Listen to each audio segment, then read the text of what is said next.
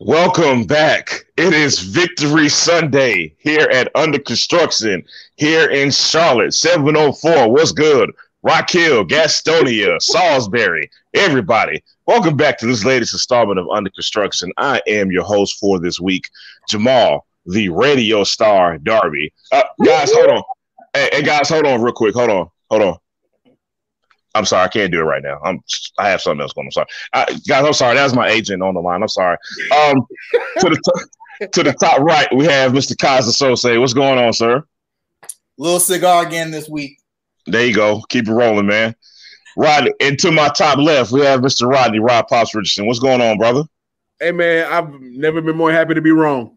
You and me both, man. So, um, guys, in case in case you're under a rock or you're just tuning in, we are celebrating the Panthers' victory over the Atlanta Falcons, 23 to 16. Um, a game where we almost pulled an Atlanta on Atlanta, but we took what we what we won, and we will take a win any day of the week. Teddy Bridgewater, 27 for 37, 313 yards, 116 rating guys, who wants to go first on just overall impressions of the game? So I got a, I got a question for you guys. What does this date mean to you? December 28th, 2014. Is that the last time we won in Atlanta? Correct. That is the last time we won in Atlanta. Uh I'm gonna say this. Ron Rivera was the son of Dan Quinn during the last part of his tenure. And it's it's actually refreshing to see this new regime uh, facilitate the growth of the young guys, man. I, I, I really love seeing the defense play today, especially in the first half. And then, and then Teddy Bridgewater, man, Mr. Dink and Dunk, man. Look, you got my respect, dude. That was that was that was a beautiful game, beautiful play calling. Much agreed, Kaiser. What you got? I picked us to win last week, so I'm all Man, Only Hey, one. look, look, you you are Negrodamus, man. Keep keep it rolling, brother. But go ahead, bro. Uh, I mean, a solid game. The only fault that I really have is twofold. Field goals at the beginning of the game kind of doomed us. The Panthers should have had a lot more than 23 points. We should have at least scored 30, honestly. And in the third quarter, we went into like this prevent mode really, really early. I don't I, I don't know if they felt like they were protecting a seven point lead or they just thought, okay, the Falcons suck. We can just kind of sit. I don't, I don't know what was going on there, but they only had 50 yards of offense throughout the entire third quarter. And thank thank God Matt Ryan got old um, today. Yeah, Yeah, and, yeah. and threw a, a a pick that we wouldn't have seen him throw against us. In, in the past, that would have been a touchdown Yeah. against us. So, uh, but otherwise, I thought the Panthers looked really solid on both sides of the ball. Uh, it's amazing that thanks to Matt Ryan throwing a pick and Tom Brady not knowing what down it is, we now share the division lead with Tampa Bay. That's kind of incredible. No one, no one would have predicted that at the beginning. Of the season. Nobody, nobody, man, nobody. Jamal, what, so, so, so what, what, what are your takeaways from the game, man?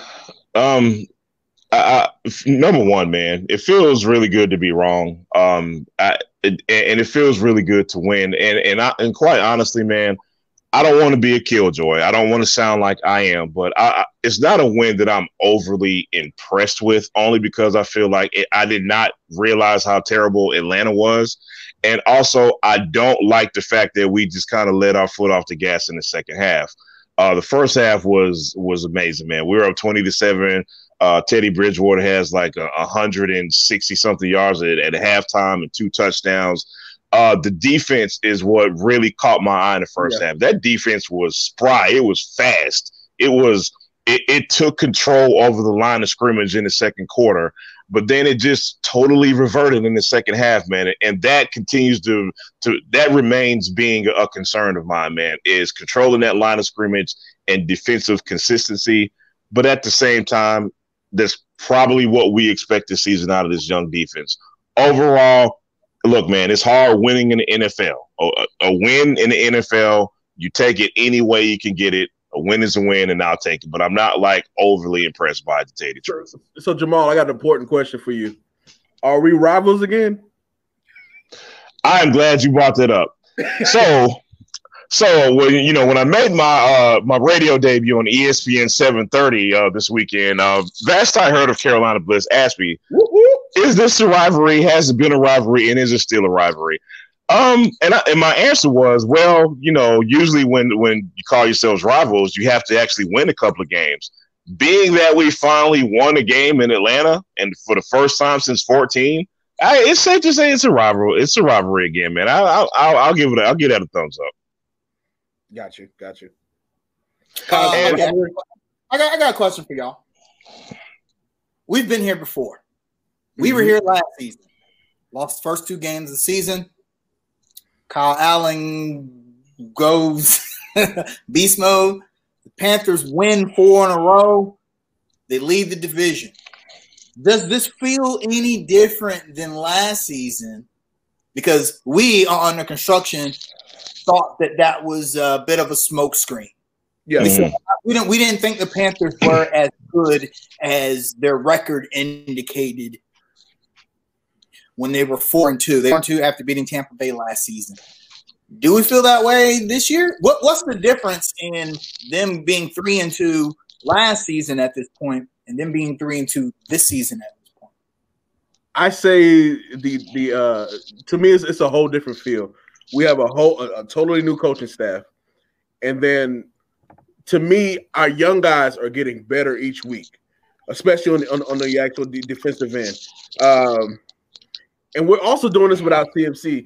Uh, side note, our offensive line today, man, I, I, have to give it up to them. We didn't allow a sack. Absolutely. And and and, and we, we, we had a positive game today, man. And like this team this year is, is, a younger team. Last year was full of older guys on the back end of, of, of their primes, and you could feel the difference this year. I, I they, they may not win six games, but I'm in a better place with, with this organization this year as opposed to last year. Um, one reason it feels different for me is you can already tell within the division we're better, and yeah. and, and I think that's pretty obvious. Uh, while we're trending in a younger direction, everyone else in the division is pretty much trending in an older direction, and and that to me makes a, a hell of a difference when it comes to this season in particular. It also feels differently, man, because it feels like this coaching staff coaches a lot differently than the Ron Rivera era. Um, it's funny that that Ron Rivera was coined Riverboat Ron, but it feels like Matt Rhule is a hell of a lot more uh, I don't know, bold to for lack of a better term than Ron Rivera is. So w- with that being said, man, I, I I I have a different feeling about this season being being three and two than I do uh, the last go round. So so so Kaza, what do you think about it, man? Well, you know, uh, the the biggest thing that I'm seeing from week to week is fixing mistakes from previous weeks.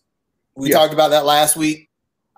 I see it again this week the, the coaching staff not making the same mistakes. And I guarantee next time the Panthers are up seven points in the third quarter, we're going to see a lot more than 50 yards of offense. We're not going to see these little hit routes behind the line of scrimmage or running straight up the middle with Alex Armah. I guarantee we won't see that in that situation. Um, and I, I, think that's been the biggest thing with the Panthers. Uh, some of the things it, it's it's just hard to shore up because you're you're going to be limited by your talent and personnel. Scoring two field goals at the beginning of the game, you know you got you got to score touchdowns, but you know at the same time you got to play with you play with. Sometimes you got to take what the defense uh, gives you. Uh, I, would also like to see. Uh, now, let me say this: you guys know I've been a bit of a critic of Teddy Two Gloves this season, but he played probably his best game as a pro this week. And I know, no, definitely, yeah. But he played an outstanding game. I would still like to see him better on the deep throws.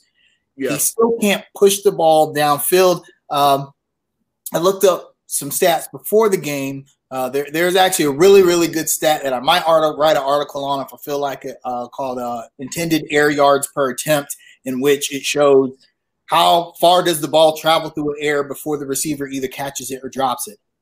Teddy Bridgewater is at the bottom of the league in that stat, even though his yards per completion is in the top five. That means he literally goes short, and guys like Mike Davis are getting a lot of yards. I think that's right. a very telling stat because when we see it every time Teddy throws deep, it's either an overthrow or the receiver makes a hell of a play, like that one-handed catch by Robbie Anderson. Oh my god! Now, yeah, best catch of the season. That was a pretty good throw by Bridgewater, but uh, when your wide receiver has to make like these spectacular one-handed catches every time you throw deep, that's something I'd like to see Teddy improve on on this game. Otherwise, I mean, the Panthers are improving every week. And, um, you know, also, admittedly, when I saw Julio, Julio Jones was, you know, on the inactive list. so, I, I, man, it was very unfortunate. Very yeah, unfortunate, man. man, that, God, man, very unfortunate. Look, prayers up for Julio, man. Prayers, prayers up. up, man. Get get well soon, buddy. Get well soon, man. So, hey guys, yeah. quick, quick, quick question: Do we have the best receiving corps in the league, or one of them? We have the best receiving corps the Panthers have had since Moose and Smitty. Absolutely, I agree. We look, we probably have the third best receiving corps in the NFC South. I'm just gonna be real with you, but the NFC South, the NFC South has a hell, it's a, it's a hell of a good receiving cores all over the place, but I say we're we're top half. Okay. Um, I just wish that, uh, like Kaiser said, I, I wish that Teddy would kind of throw it throw it a little deeper. But I mean, Robbie Anderson has been probably been the best free agent pickup we've ever had in this franchise history, man. Absolutely, he is. He's a complete baller. He, he like I, I I I didn't know he was this good, quite frankly. Um, let me not to toot my own horn, but I knew he was this good, and, and, for for just for one simple reason. I don't know if you guys remember a game where we actually played the Jets a few seasons ago, and I don't remember the exact remember season off the top of my head. Robbie Anderson, uh, he he tore us up, man. And I don't know if you also you guys remember, he was on the sideline during the game, looking at the camera, saying, "I am a Pro Bowler. Somebody please select me to the Pro Bowl because I know I'm good." He didn't say this part, but it's like I play for this trash team, but I'm pretty damn good. you know what I'm saying? but but but with, with, with, all that being said, man, I mean he's proven his worth, man. He he he's he may be the offensive MVP so far. Like you said, the best free agent pickup we've ever had. I think he's making DJ Moore a better player. DJ Moore, who had a great game today, who had a, who had a, who had a big touchdown, um, you know, uh, in the first half. I I look, man, sign me up. I need to go get me a Robbie Anderson jersey. I might be too big for it right now, but I got I gotta have it, man. Hey man, Guys, look, look, look I go gotta ahead. say this. I gotta say this. If we would have lost the game today, Teddy Bridgewater would have had nightmares. DJ Moore had a surefire touchdown. Yeah, oh my goodness. Yeah. yeah on that yeah. one play. I yeah. was like, Teddy, look the other way. Look the other way. well, you know, to be fair, to be fair, I mean, it was a heavy blitz. But th- to me, that's something that you know, every NFL quarterback knows you throw into the blitz. Yeah. You know, blitz coming on the left side. Obviously, there's going to be somebody open on the, the left side. And I'm going to maybe throw a little bit of, uh, you know, shade towards Joe Brady on that. You got to have your hot route. That wasn't a hot route. Um, DJ Moore was about 20 yards downfield, actually. The hot route was on the right side. And it was so I'll give Teddy a little bit of I, I, he played a good enough game. I'll, I'll let I'll let that slide. Um, let that one slide. Yeah. yeah. Um, guys, I want to share a huge concern with you guys, and specifically, it is run defense. I look, we we are not in the Panthers locker room. We do not have intel, but I am almost positive. I I, I would put down some money that Todd Gurley was not a huge part of of the defensive game plan when it comes to concerns. Todd Gurley, 14 carries, 121 yards. Look, man, Todd Gurley, he's seen his day. I'm, he's still a very serviceable running back. He's still a good player. I don't want to shade him too hard, but nobody expected that. And there was a ton of bad tackling today. Mainly, mainly came coming from number 52 to Tahir Whitehead. Guys, how big of a concern is the linebacking corps in the defense in general? It's it's a big concern, man. We, we uh, to me we only have one – competent linebacker, and that's Shaq. Shaq had an awesome game today, but other than that, man, it's it's it's great offensive coordinator will be able to expose us for, for our lack of depth and on the linebacking corps. Uh, it's it's it's gonna be a long season, man. We and and then you, and you look at our defensive line, they, they're a little light on the ass from the outside, so they're always gonna set that they try to set that edge against it, man. I, I it's, it's it's it's it's growing pains. It's gonna be growing pains this year with the run game. It's hard And- to and know it's- where the, before you go, before you go, Kaza, it is worth noting that a Darius Taylor, the backup middle linebacker, saw action today. But go ahead, Kaiser. Now it's hard knowing where the deficiency is on the defense. The Panthers are actually a top 10 passing defense this year. If, raise your hand if you thought that was going to be the case. Right, Nobody. right. There should be no hands raised. Uh, so clearly, we're doing something right. I just don't know what it is. Uh, linebackers, a deficiency. We we said that before the beginning of the season. Uh, you know, if you, if you look at our front four, I felt like they played well today. They played well last week. Brian Burns, who's in concussion protocol, by the way, uh, had another really good game. We saw KK Short and Derek Brown. They were able to push the pocket. They, they made things uncomfortable for Matt Ryan. But when it came to the running game, if once Todd Gurley was able to get past that first level, there was like no resistance there from You're right, right, right. It's so it it's A clear linebackers are able to shed those blocks. Exactly. Yeah, it's clear that's where the deficiency is. I was kind of surprised. Now Julio Jones did not play, but I felt like the secondary played pretty good. Jeremy Chinn's always in position. It seems like, and I don't feel like our DBs are. I, I didn't feel like they were like terrible. Granted, they're not like superstars or or whatever, but they did a good enough job with the front four pressing Matt Ryan to, to make plays. Uh, Juston Burris, huge play, really Huge play. Yeah, kind of absolutely. game, uh, a makeup play because he didn't scoop, he didn't fall on the fumble. He tried to scoop it. Uh, you know, he made up for that with a huge interception at the end of the game. So it's like you know, the defense is if they can shore up the run defense, they'll be solid. They'll be solid enough. And I, we say it every week. Shaq Thompson has to do more. I know he led the team in tackles this week. However, that's a deceiving stat. He led the team in total tackles, but he only had three solo tackles. Jeremy Chinn led the team in solo tackles with nine this week. So Shaq's gotta he's gotta be Luke. I, I don't know. He he's gonna say, Well, I'm not Luke, I'm Shaq. Okay, fair enough. But hey, He, he has to do his best. He has to do his best Luke impression, yeah, basically. we gotta do Yeah. something because Ty Gurley looked like old Ty Gurley. Yeah, he looked like MVP Ty Gurley today, man. Um, and, and and guys, I don't know if there's really an answer for this question, but what do you think happened in the second half that allowed us to ignore Calvin Ridley? Because that's exactly what it seemed like. It seemed like we just stopped guarding the guy. What what was it? I- I- Is there any explanation behind that? Um, I think Matt had a little more time to throw the ball. Uh, Burns is out of the game. He just had a little more time to set up, and uh, I, Ridley's a really, really good receiver, and you you you can't give him that time to, to get open because he's going to he's going to get open eventually. Um, our DBs made a few gambles as well. Um, next week we should be able to shore that up. We we, we have we have the Bears next week, so uh, Right. They, they, they, they don't have a, a quarterback like Matt Ryan, so it should be interesting. that's an Um, understatement. the Panthers did what I call them out for every week. This is one. This is the one mistake they don't fix. Some of these college defensive schemes they keep trying to like interject, and they don't work in the NFL.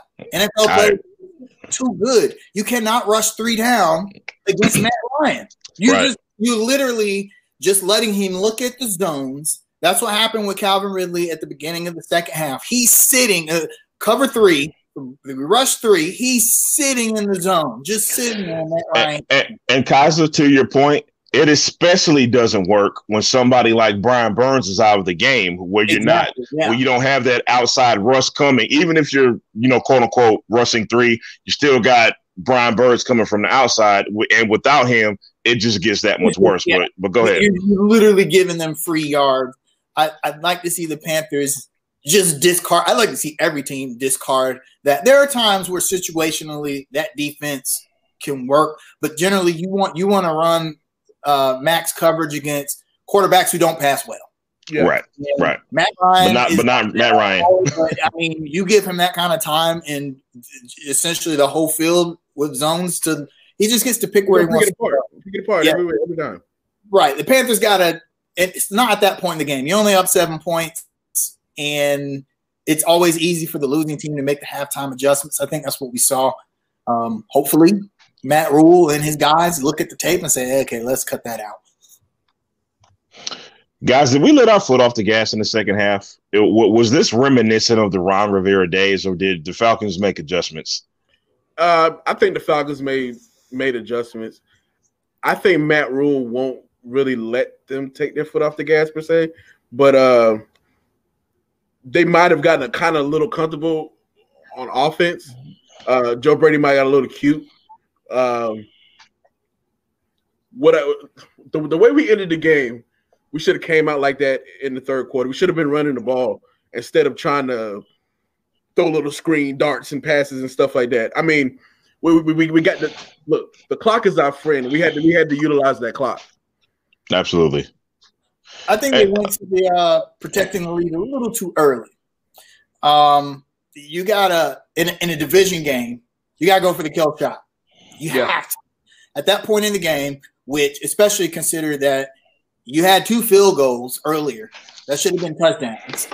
I think at that point you say, okay, let's score a touchdown here, and then you make it a two-score game. Okay, then you can start messing with the clock. But as we saw, I mean, if Juston Burris doesn't intercept that ball, it's a That's tie right. ball game, and now we ha- now you really have to score, and you'll probably give the Falcons the ball back with the chance to either tie us in an overtime or win the game.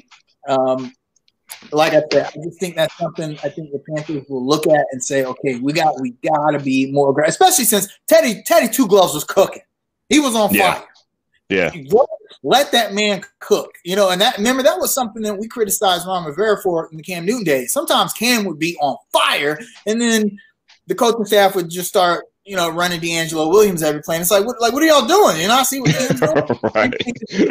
Yo, Teddy's cooking. At one point, he had 295 yards. And I'm thinking, man, Teddy's gonna break 300 yards. He didn't break 300 yards to the middle of the fourth quarter. He went almost a whole quarter, and even then, he only had 308 yards. It's like, dude, you this guy is on fire, and you only let him get what less than 20 yards over a quarter and a half.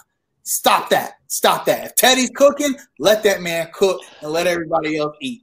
So I, I, I, Guys, I got a Go. question. I got a question. Did we get did, did we get Dan Quinn fired today? Look, let me I, let me tell you something, man. The last tweet I sent out says uh, Dan Quinn might be picking up the white courtesy phone on the way out today. Um, I, it'll be it, it's kind of hard for me to believe he won't be. I, I, and I'm just being honest, man. I mean, there's a lot of people, believe it or not, that touted this Atlanta defense as as being a pretty good one coming into the season. And look at what they've done so far. So there doesn't seem to be any excuse for them to not be doing better than they are.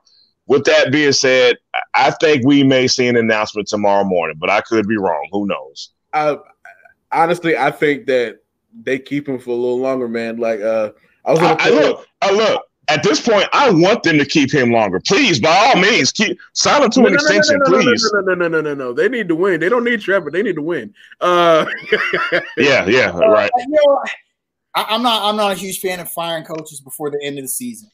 I think you, you got to evaluate the season as a whole and, and then make a move. Uh, I will say this: if your owner is down on the damn field. sideline, that's not a good look, bro. Yeah. nah, it's not, man. But to put that in perspective, uh, Mike Smith, he was the coach of the, the Falcons for six years. Yeah, The Falcons went 51 and 21 under his his regime. Dan Quinn comes in so far almost six seasons. They're only 42 and 37. Now they do have division title and a Super Bowl appearance, but they also have a history of blowing huge leads. It's they're they're like a running meme now.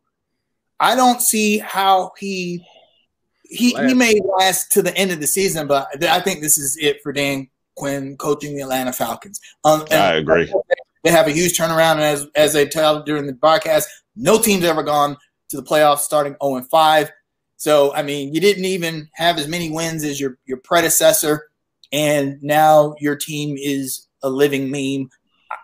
I think he's gone.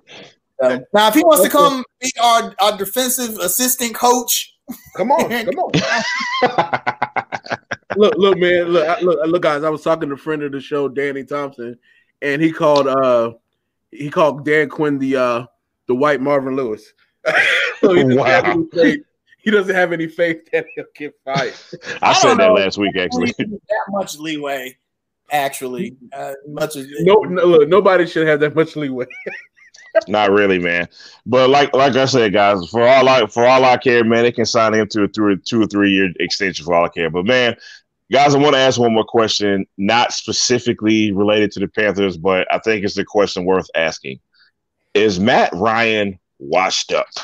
Is this it? Did he look old today, or did we just play well, or did uh, did we just play him well today? Which one was it? He, he's not washed up. Uh, look, I, I, am no means a Matt Ryan or Atlanta Falcon fan, but that but you got to respect him. You, you got to respect him. That, that that dude isn't washed up. That defense is washed up. That defense couldn't couldn't stop a nosebleed. They uh, it's it's. I mean, they, for, for the past four or five years, they failed to put an adequate defense around that explosive offense. And this is what you get. Um, I think it's a few factors. He's getting old. I mean, now we've seen quarterbacks be able to be productive well into their twilight years. You know, we see it with Tom Brady, kind of Drew Brees. Uh, but when, one, when Julio Jones is gone, Julio Jones is the heart of the offense for that team. I don't care what anybody says. I can throw. Julio. We've seen Julio Jones make just some incredible plays, especially against the Panthers over his career. Uh, he's out of the game, um, and and then it, I, I, just think that it's just a, a combination of factors.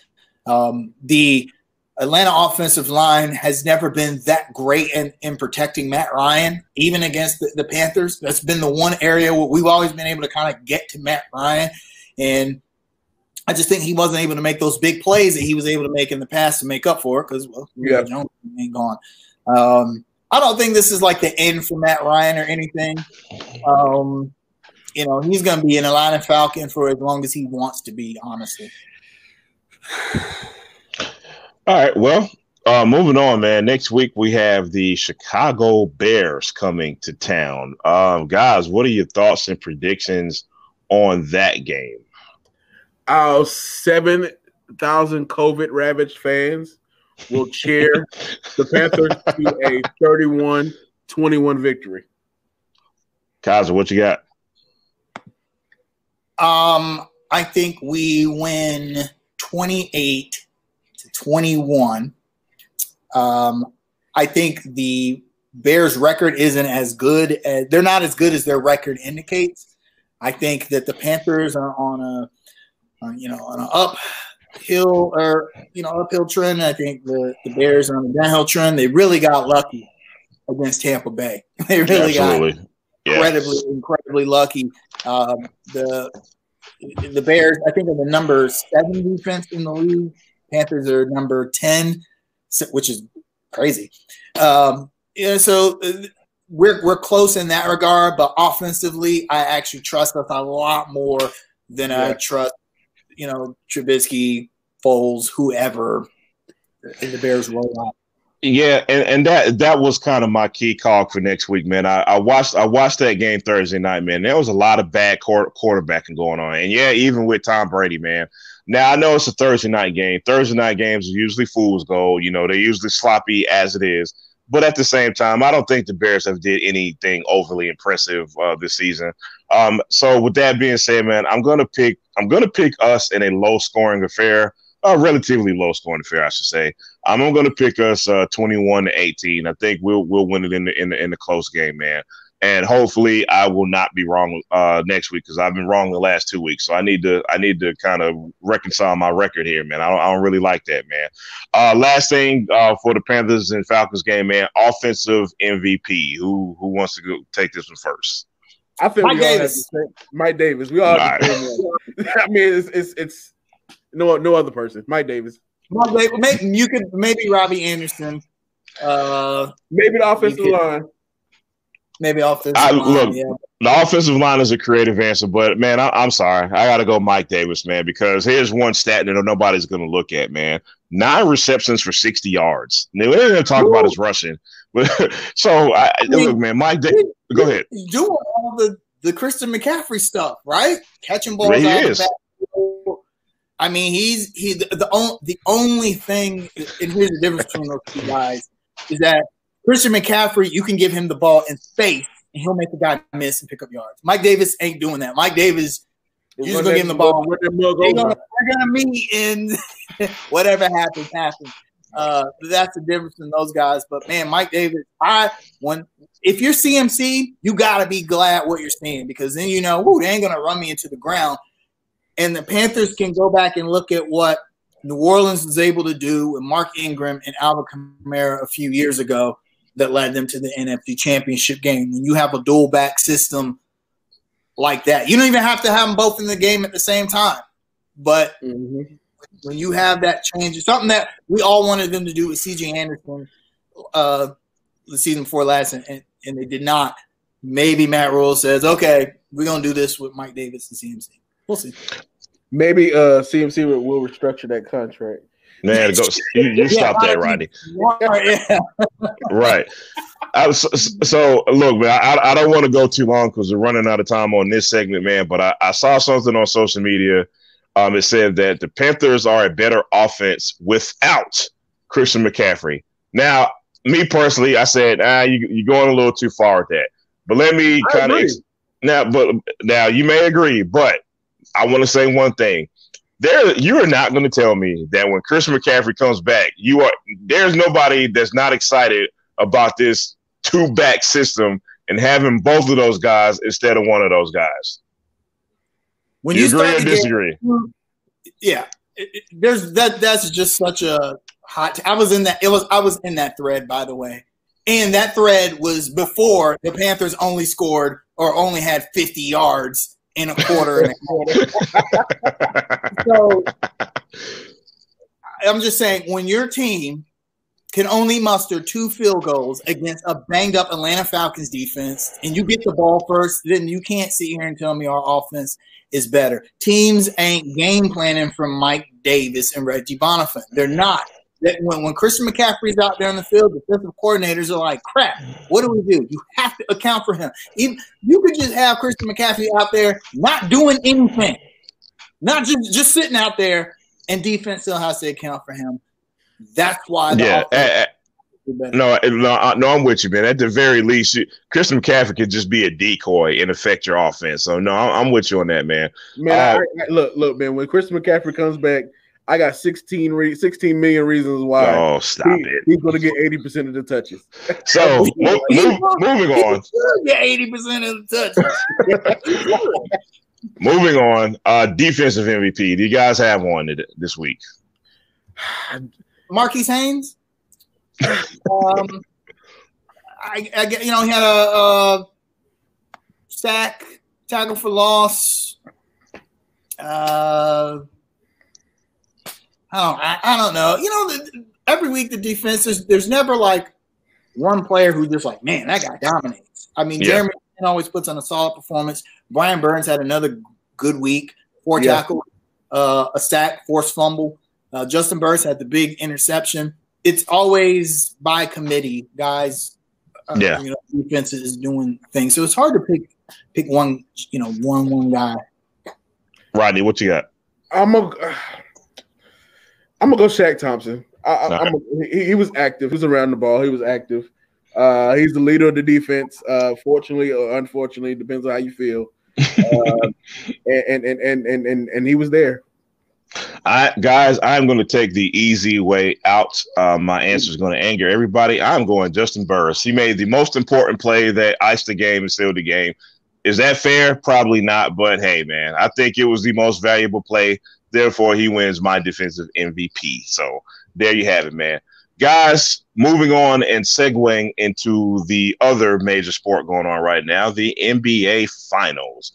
The mighty Los Angeles Lakers are are finally uh, looking at a three-two series. Everybody thought the series would end Friday night, including me. Jimmy Butler and LeBron James had an absolute war going on in the fourth quarter. Very, very entertaining game, man. But the hot topic is for the week, and y- y'all know what's coming. Does LeBron James does he does he shoot the ball or did he make the right play? Kaz, I want you to go first because you had something to say about this before the show. Okay, so let's go back two seasons. Golden State, Cleveland, NBA final. Golden State holds a very small lead in a close game five, pivotal game. Cleveland wins that game in the series. Kevin Durant brings the ball up court. Who comes out to face him on the wing? LeBron James. LeBron What, does Kevin, what does Kevin Durant do? He Pull pulls up in his face. his eye. Game over. The season before that, same situation. Michael Jordan, game six, Utah Jazz. We all know the shot, the pose. Y'all get where I'm coming at here? When the game is on the line and you have an ISO situation, that's your time to shine. LeBron James shouldn't have taken the shot in the situation he was in because he had like five dudes around him. Yeah, in that situation, you kick out to the open three shooter, but it should have never got to that. LeBron James made up in his mind because he brought the ball up court. He brought he was the one the ball was in his hands. He brought it up court, he brought it all the way up to the three-point line. He had an ISO situation, and he decided to drive the basketball and kick out to the open guy if the double triple team came. And it didn't work. Why wouldn't you? You got an ISO situation. You're LeBron James. You're the best basketball player in the world. Who who can match up ISO one on one with LeBron James in the league today? Very very few people, if if anybody can. I just feel like in that situation, especially you rocking the black Lakers jersey, you rocking the Mamba jersey, you have to take over at that at that time. You have to. I, I would I would rather have LeBron James pull up. By the way, LeBron James was six for nine from three point land that game. I'd rather LeBron James do his best Kevin Durant impression, pull up on the ISO, drain the three, be up by two with nine seconds left, and go home with the fourth championship, or miss and then say, "Hey, you know what? I tried." Because you end up losing anyway, right? You you really want to put the game in Danny Green's hands when you're the one that brings the ball up the court? That's all I'm saying. That's my Stephen A. Smith man. Rodney, what you got, man? How, yeah, try to follow that, Rodney. Looking at stats, Kazi, you, you- Kazi, you can you can be a stats guy. Danny Green is fourth all time in NBA Finals three point percentage.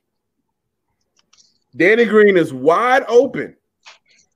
LeBron is trying to draw the defense to him to get statistically one of the best three point shooters in Finals history ever. The shot, he made the right play.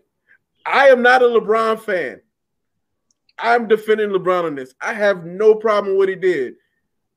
The most egregious thing that happened was Markieff Morris threw that shit out of bounds. It seems like people are forgetting that part, but go ahead, Yeah, man. I get that part, but but but but other than that, I have no problem with Danny Green taking that shot. Danny I, Green is I, I don't have a problem with LeBron passing to Danny Green because at that point, yeah, he was open and Le- there was like a triple team on LeBron James. Of course, you're gonna make the better basketball play. I'm just saying it should have never got to the point where LeBron allowed himself to be triple team. You, you bring the ball up court, the, the ball is in your hands because you are the best player on the team. I, I just feel Kaiser, like Kaiser, Kaiser, Kaiser, Kaiser. Listen, let's go back to 1993. The Bulls versus the Suns. Michael's like, "Hey, you're gonna be open, John Paxson." He drove the ball. The guy was co- guys were coming toward him. Kicked it to Paxson, trusting his teammates. Paxson hit that shot. Hey, Rodney, I'm glad you brought that up. And- and- I- hey, let me go, guys. Y'all don't have the time. I gotta go now. All right, I'm glad you brought that up, Rodney, about Michael Jordan passing the ball to his teammates. And I think what we're seeing here is is a difference, maybe in I don't know mentality. Maybe now here's the key difference between LeBron James and Michael Jordan. I thoroughly believe if Phil Jackson is not Michael Jordan's coach, Michael Jordan shoots the ball over five people if he want if he if if it came down to it.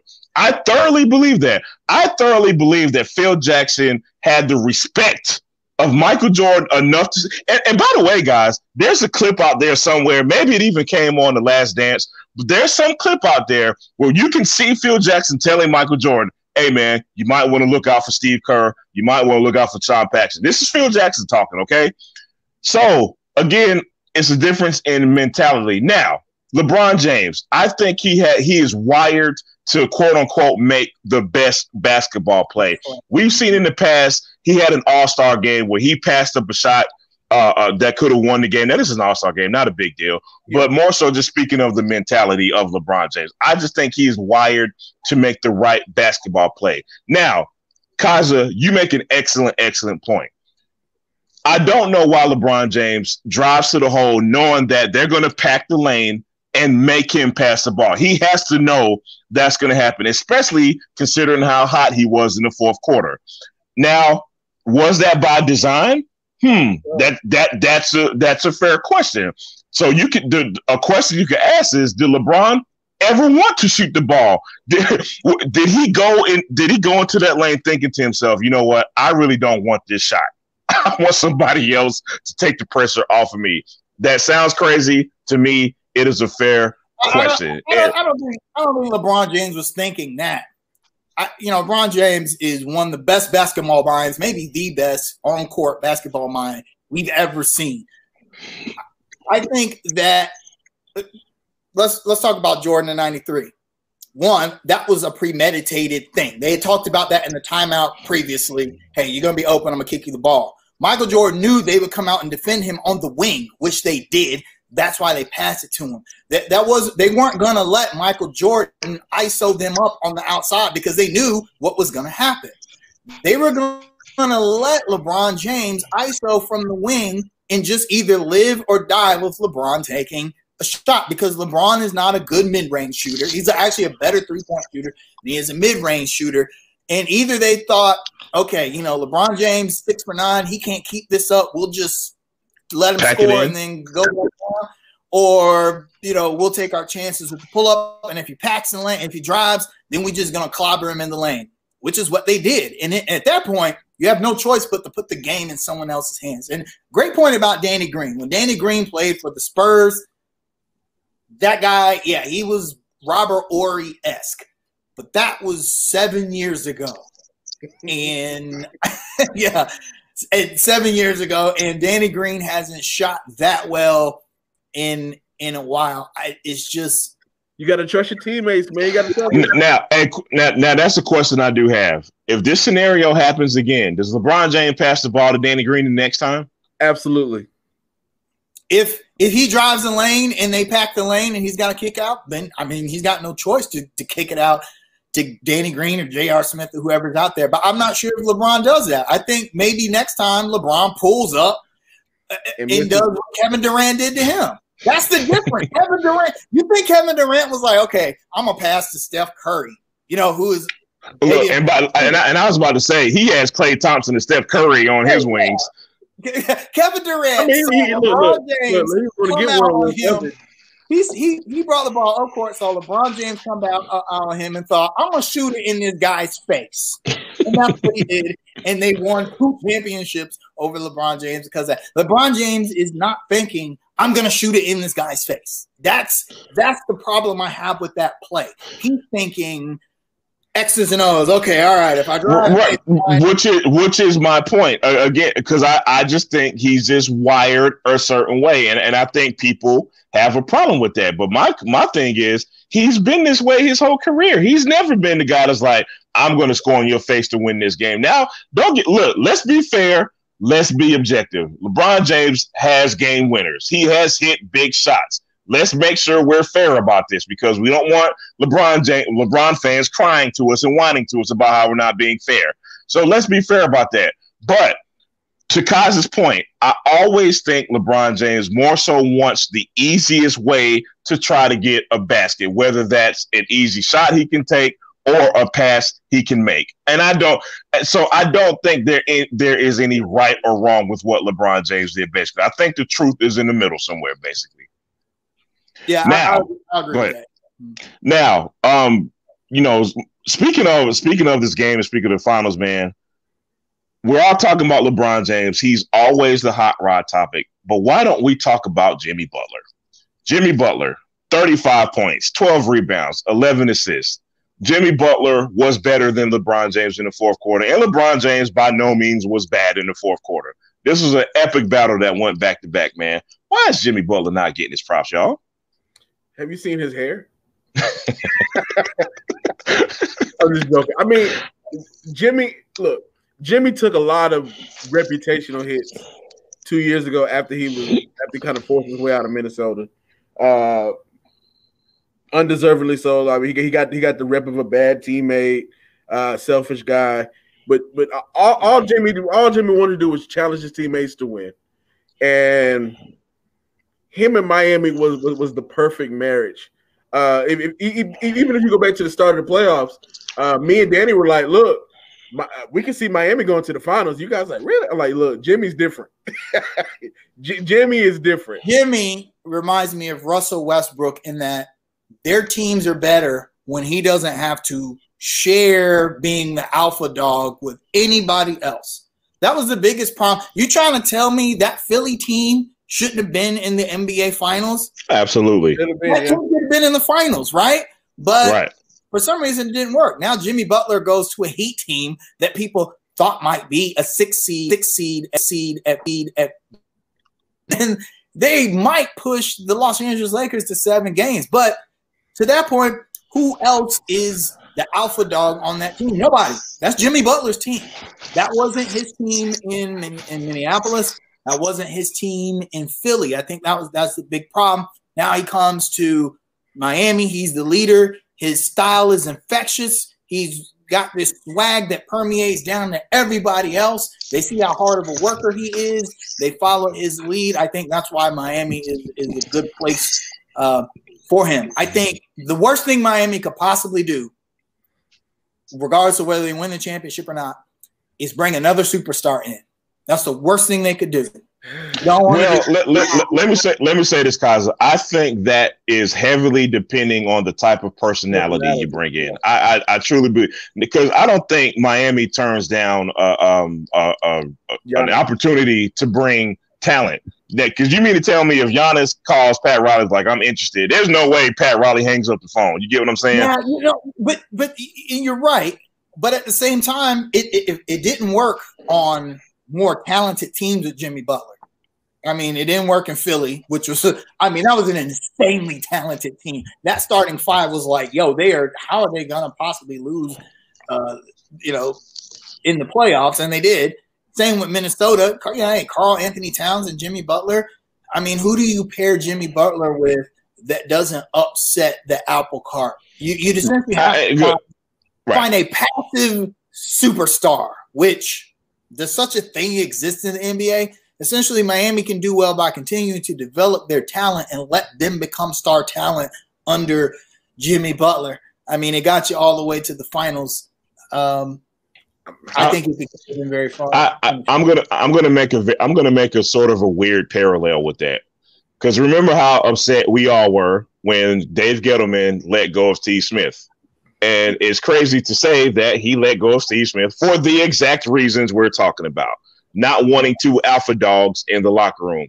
And it, you know, needless to say, it kind of worked out for us. So I, I, I, get it, man. But at the same time, I don't know if Giannis uh, or whoever, not not just Giannis, but I, I, you know, I don't think that's that's going to stop. Right, right. Paul, yeah, Paul, Paul George, can work. Paul George can work. Paul George can yeah, work. Yeah, I, I we, we, we saw how he is playing with Westbrook and Kawhi. I could see Paul George in Miami. Uh, let me um I and look, man, I, I everyone is gives this guy props, man. And let me let me also add to this as well, man. Erik Spoelstra, man, I he, th- that dude is a savant when it comes to coaching, man. You, like I hate the Heat with all my heart and soul, man. But you got to respect you got to give respect where respect is due, man. Um, Kendrick Nunn, who has struggled all playoffs, really, man, who has kind of found his way the last two games. Um, he he had 14 points of uh, Friday night, man. So that's a big contribution from him. One thing I like about Erik Spoelstra that we can make our own parallel here in Charlotte with James Borrego. I'm going somewhere with this. Bear with me. Kelly Kelly Olynyk in Game Three, I believe, or Game Four, I believe, played some big minutes. Actually, had a good game. Contributed a, a lot in that game. He didn't even play Friday night, and I like the and I'm mentioning that because Erik Spoelstra does what he needs to do as he sees fit.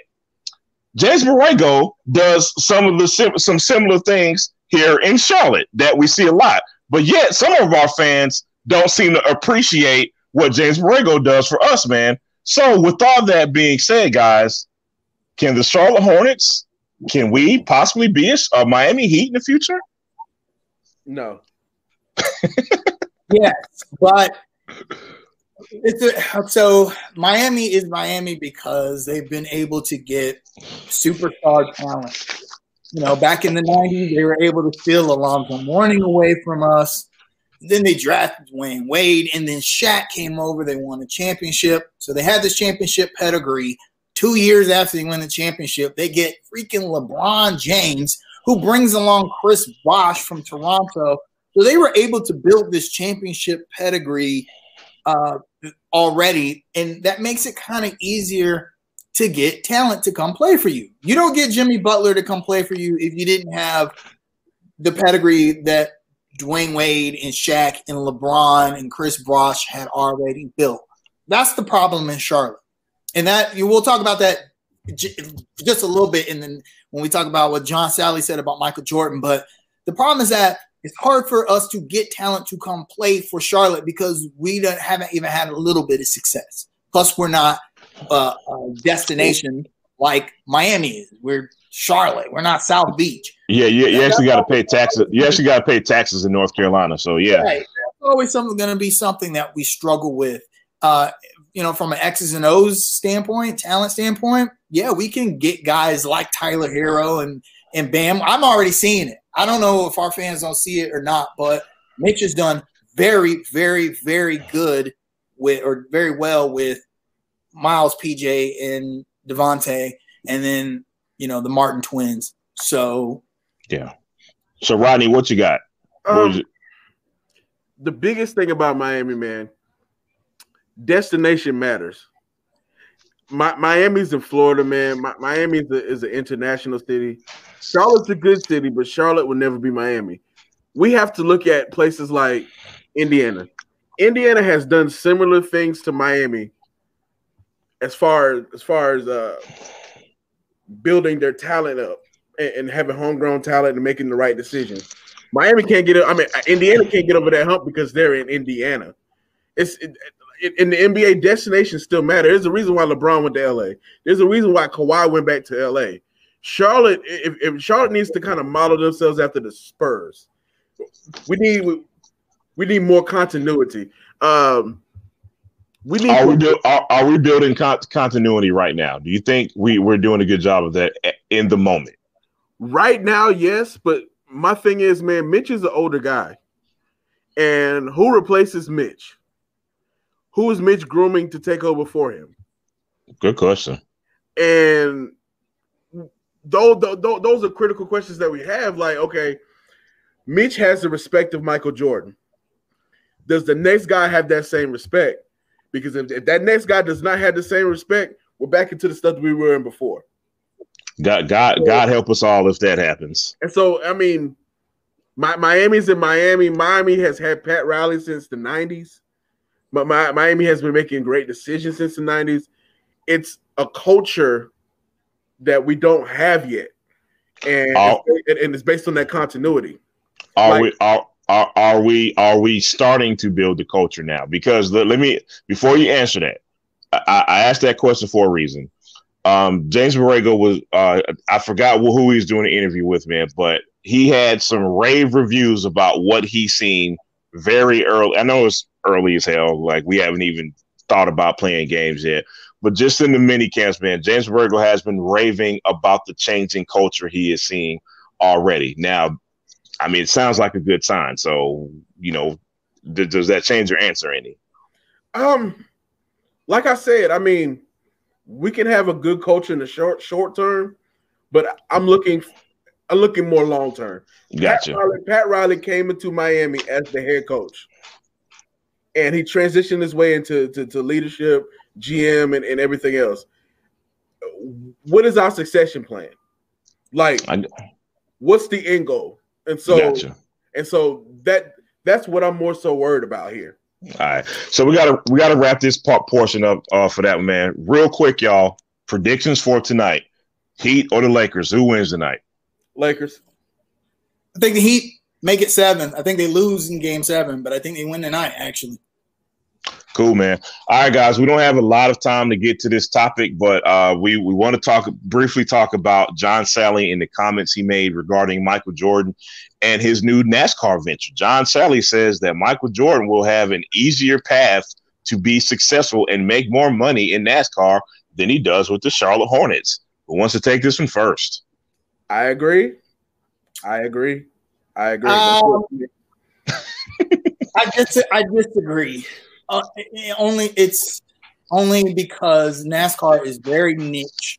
It's it's only a United States thing. It is the biggest motorsport in the United States, but even within the United States, it's still a niche sport, niche demographic. Um, motorsports is super super expensive. You have to dump a lot of money into it just to be even a little bit competitive. And the the problem is that there's not that much revenue that comes back, especially now with COVID. We've seen a decline in all sports, but even NASCAR. Um, whereas Michael Jordan bought the Bobcats for anywhere from 30 to 50 million, depending on who you hear from, and now they're worth two billion dollars. Michael Jordan himself is worth a billion dollars. Michael Jordan can make money from the Hornets, and they're not even a playoff team. So whereas in NASCAR, it's going to be a lot. That's why you see NASCAR teams come and go all the time. Michael Jordan is not even, you know, the first black NASCAR owner we see. We've seen a few black NASCAR owners. They come in, they find that it's difficult to win. It's difficult to get that, that support. Now Michael Jordan does have an advantage that he's Michael Jordan. So there's going to be people. There's going to be black people that dip their toe into NASCAR, and they're going to gain a few more fans that way. But I love Bubba Wallace, and I'll be the first to buy his jacket when it comes out. But he's not an exactly an elite tier driver. It's going to be very, very hard for Michael Jordan to find immediate success in NASCAR. Uh, he's gonna it's gonna be the same challenges as as the NBA. Now, from a financial standpoint, he'll make he'll continue to make more money in the NBA just because it's the NBA. Now, I, I, wanted to say this, man. I am far from the NASCAR expert, and I'm I'm glad, Kaiser, that you are closer to the sport than me and Rodney are. I will say this, man. I know Michael Jordan has a business manager who, who who basically tells him what's a good investment versus a bad investment. Regardless of what you think about Michael Jordan as an owner, you cannot argue or debate the fact that he has made his money back, like Kaiser just mentioned. With that being said, if, you know, being being Michael, looking at Michael jo- Jordan's track record of of of making money from his initial investments, it looks all good from here, and, and that's my non-expert opinion on that, man. Kaiser, like you said, man, uh, you know, it, it looks like he has to dump a lot of money just to get that back and to be successful. But at the same time, I'm pretty sure he's been advised that he's good to go when it comes to that. So I would just defer to that point, man. Quite honestly, man.